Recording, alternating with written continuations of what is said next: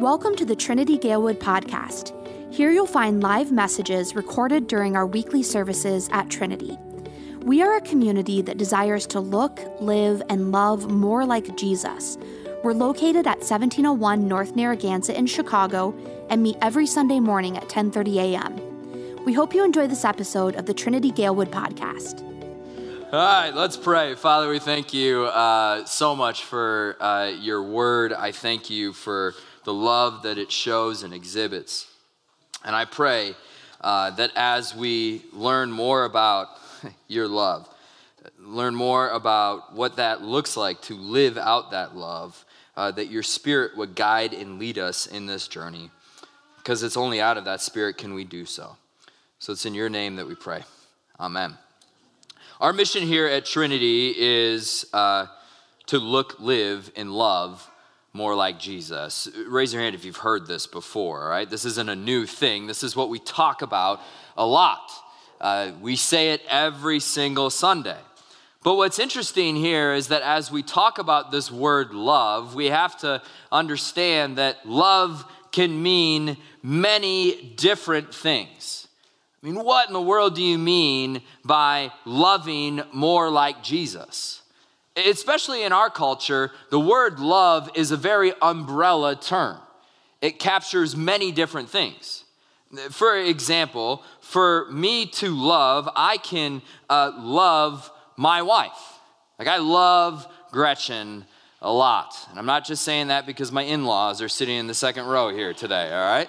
I love my wife. Yet I also love my mom. And let me be clear the love that I have for my wife is different than the love that I have for my mom, all right? Now, I also happen to really love pizza. And so being in Chicago is one of the greatest blessings ever because we have the best pizza in the world. I, all right, there we go.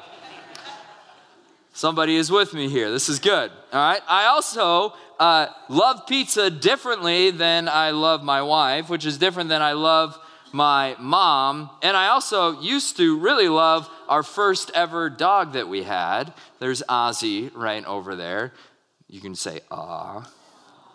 He will, he's adorable, all right?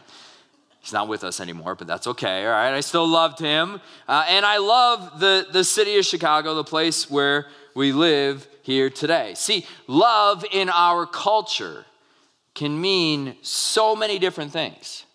It can mean acceptance, it can mean a feeling of comfort, it can mean sexual attraction, it can mean friendship, it can mean I, I got your back. And, and, and this makes sense when we put it this way, but but then we look at the teaching of Jesus. And he says this statement in John 13 34. He says, A new commandment I give to you, that you love one another, just as I have loved you. You also are to love one another. By this, all people will know that you are my disciples, if you love one another. So when Jesus says this, what kind of love is he talking about? Is he talking about a love like that you have for a spouse, for a family member, for pizza or a dog or what? And, and what's interesting is that according to the Bible, um, this is where the English language, where we translate into that word love, the original language of Greek has four different kinds of the word love. We just translate it as love, but there are four different kinds of words in the Greek that translate as love. Uh, the first one is this, just to kind of nerd out here for a second. The first one is storge. Uh, that is like a love for pizza. Uh, love through fondness of common aspects, when we relate in familiar ways whoever it was who was just excited when they heard pizza just a couple minutes ago, right? Like, hey, we're on the same page. I knew we have a familiar kind of love. That's storge. The second kind of love that the Bible uses is eros, which is a love for my wife. It's where the word erotic comes from.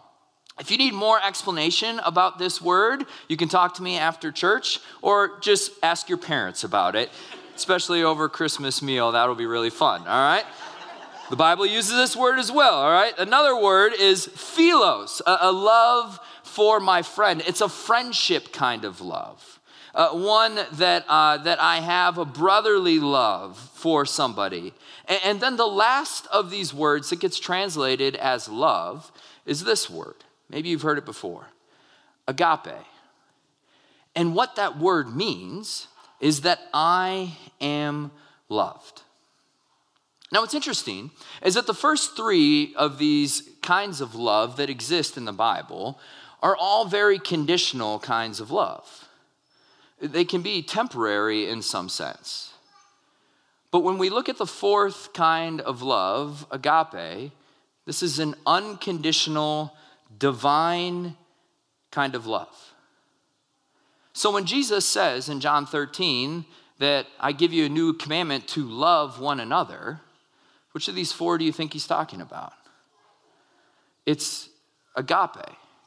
I mean, if you were to read it in the original language, it would look like this A new commandment I give to you that you agape one another, just as I have agape you. You also are to agape one another.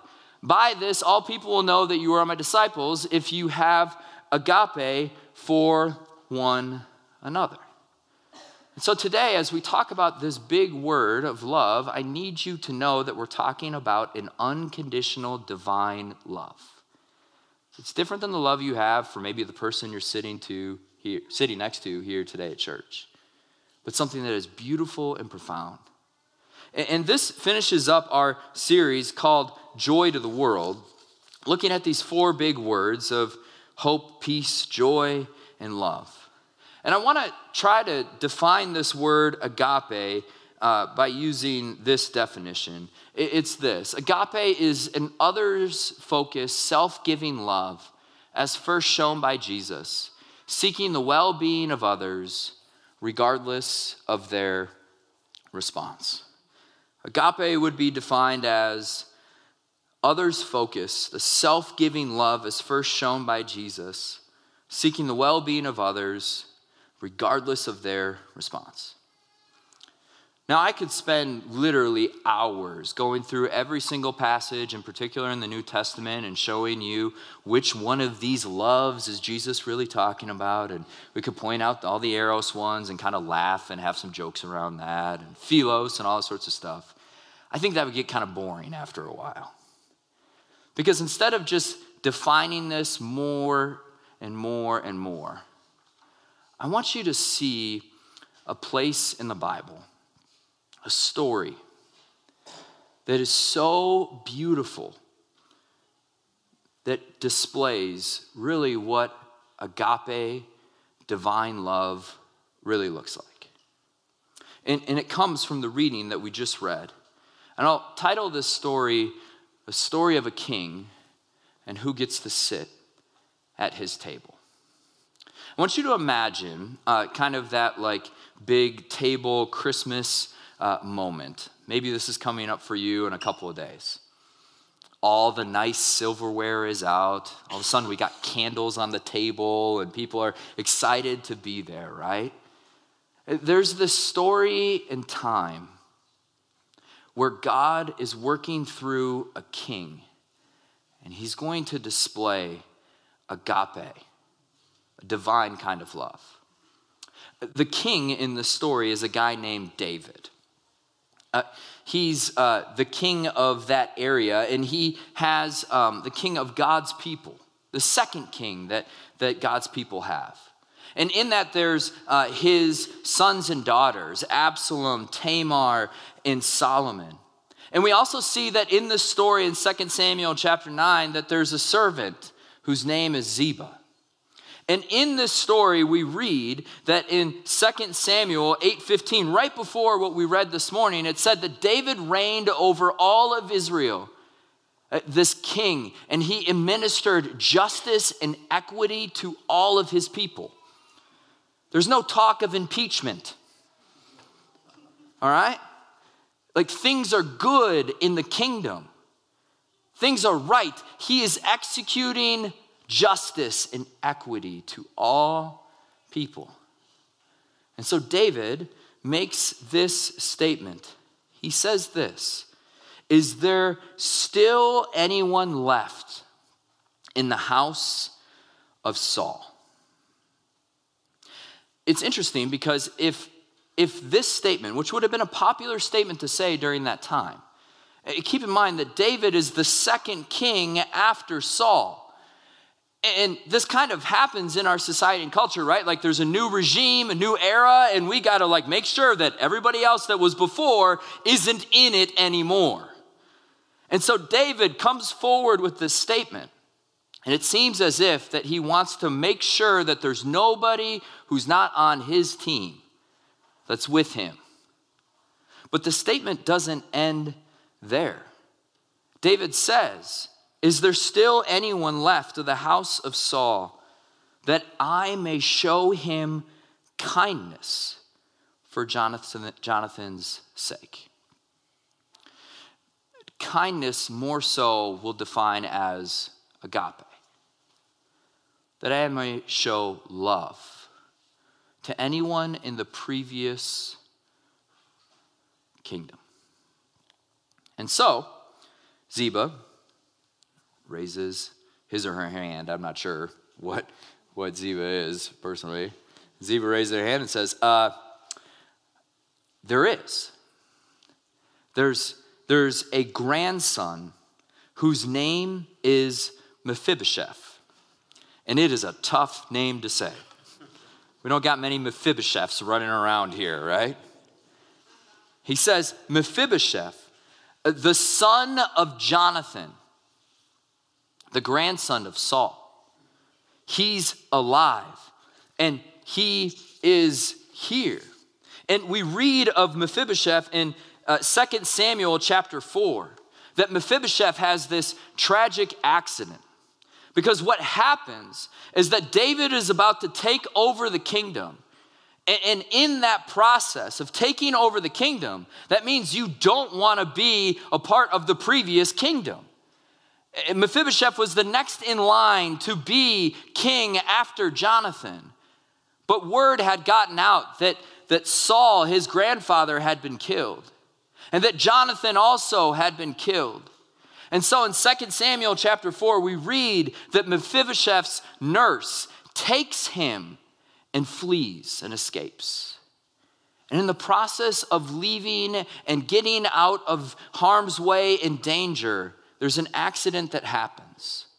We don't know all the details, but we know the result of the moment is that Mephibosheth would be crippled and he wouldn't be able to walk without assistance.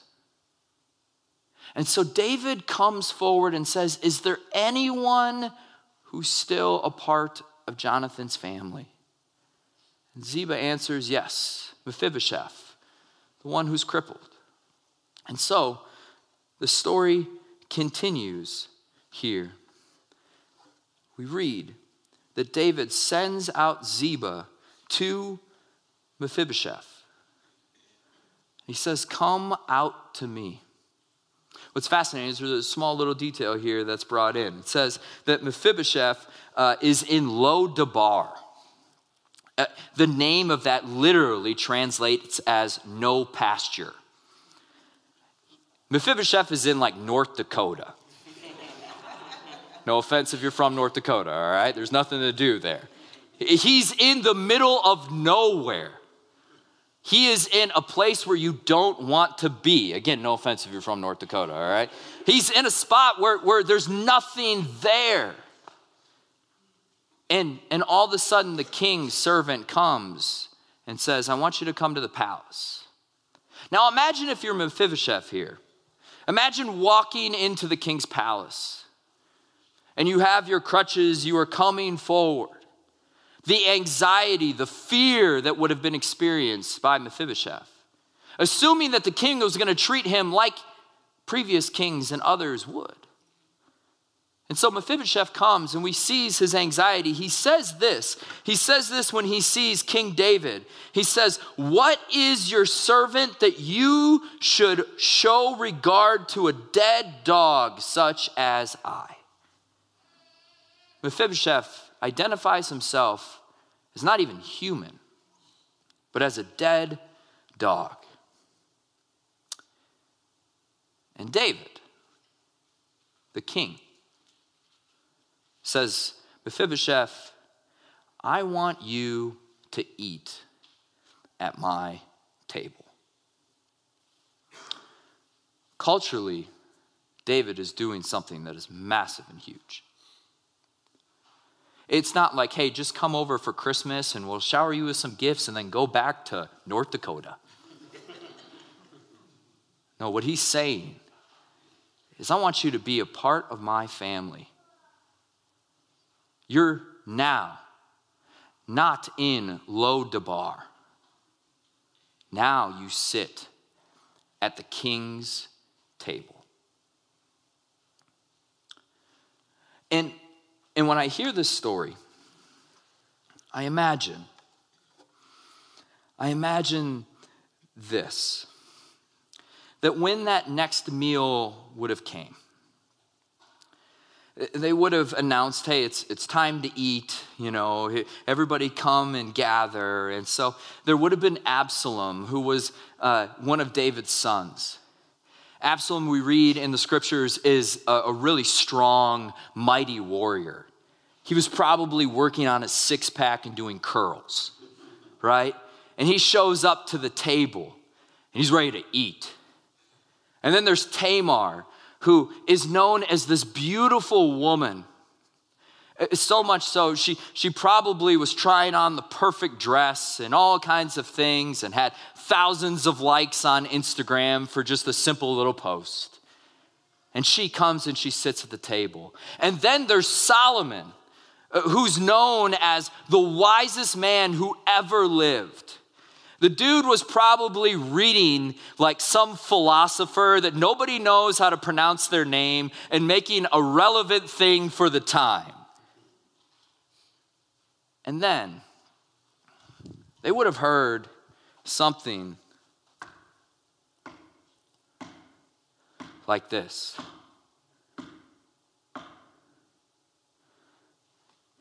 Hearing a man who's crippled. Come in. And he sits at the table. And it would be in that very moment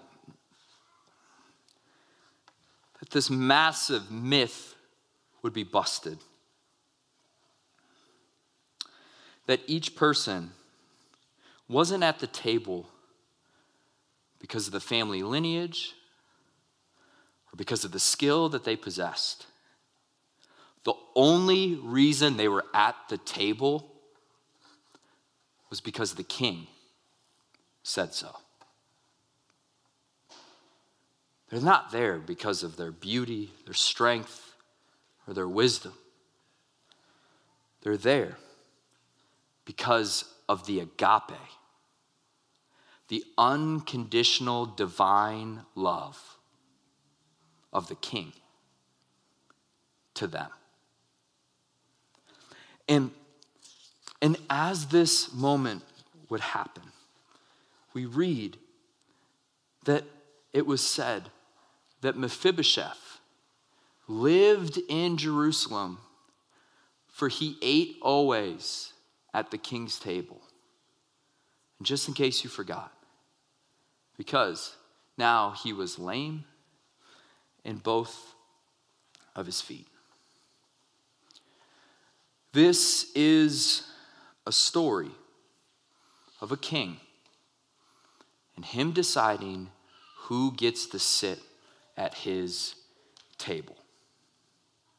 And from that day forward, Mephibosheth was regarded as one of the king's own that he too would get to sit with the king's family. If you haven't figured it out already, this is not just some ancient story. This is our story with our Heavenly Father. That we too might think we look like the Absaloms and the Tamars and the Solomons. a feeling if we were to be more honest, we would identify with Mephibosheth.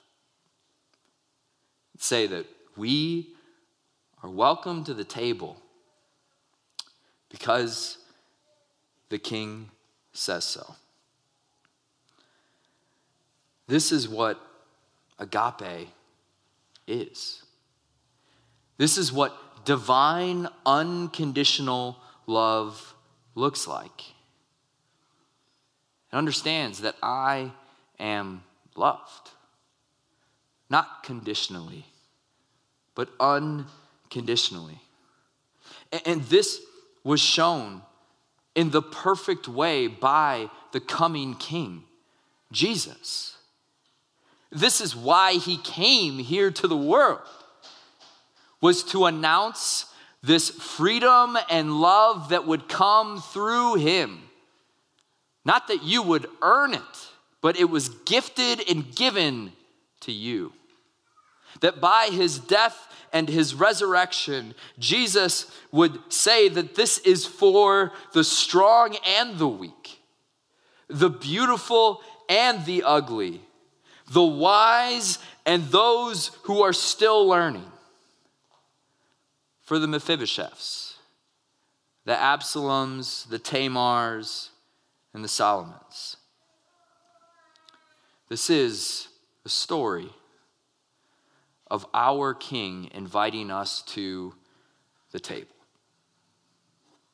I love this quote by Karl Barth. He says this Agape identifies with the interests of the neighbor in utter independence of the question of his attractiveness and with no expectation of reciprocity. I'll say it again agape identifies with the interests of the neighbor in utter independence of the question of his attractiveness and with no exception of reciprocity. And I want to remind you of the words that Jesus would say. He would say, that a new commandment I give to you, that you agape one another, just as I have agaped you. And also, you are to agape one another. By this, all people will know that you are my disciples if you agape one another. So, today, I just want you to know that number one, you're loved. You're agape. And, and that doesn't mean that you're loved like a friend. That doesn't mean that you're loved by some like erotic relationship or something like that. Eh, that doesn't mean that you are loved because of a common interest. What that means is that you are welcomed to the table of the king. That God has invited you through Jesus, the fullest expression of agape, to eat at his table. Now, it's important to know for Jesus that uh, this kind of agape love isn't just something that we continually define and talk about. That true agape love is found in an action, as a verb, and something that we are called to go and share and do. And so here's my challenge to you over these next couple of days that as you maybe gather around a table with some people who are easy to love and those who are a little more challenging, I want you to share this story. Share this story of a king and how he determined who gets to sit at his table. That as you gather with the strong and the weak, the beautiful, the ugly, the wise, and the still learning, and as you gather with many Mephibosheths, may you share this story, or better yet, live this story out to each other. Because this is exactly how God has agape you. Let's pray. Father, we thank you that you are a God who brings love into this world, one that just in such a beautiful, unconditional way, it's hard for us to wrap our minds around.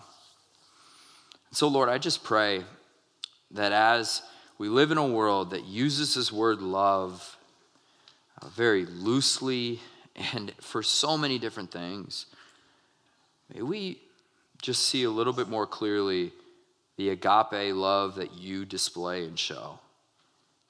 And may we be so bold to share that with others, to remind others that that it's a love that is first given to us and that we're called to give to others. And as your word says, people will know who we are by the way that we love.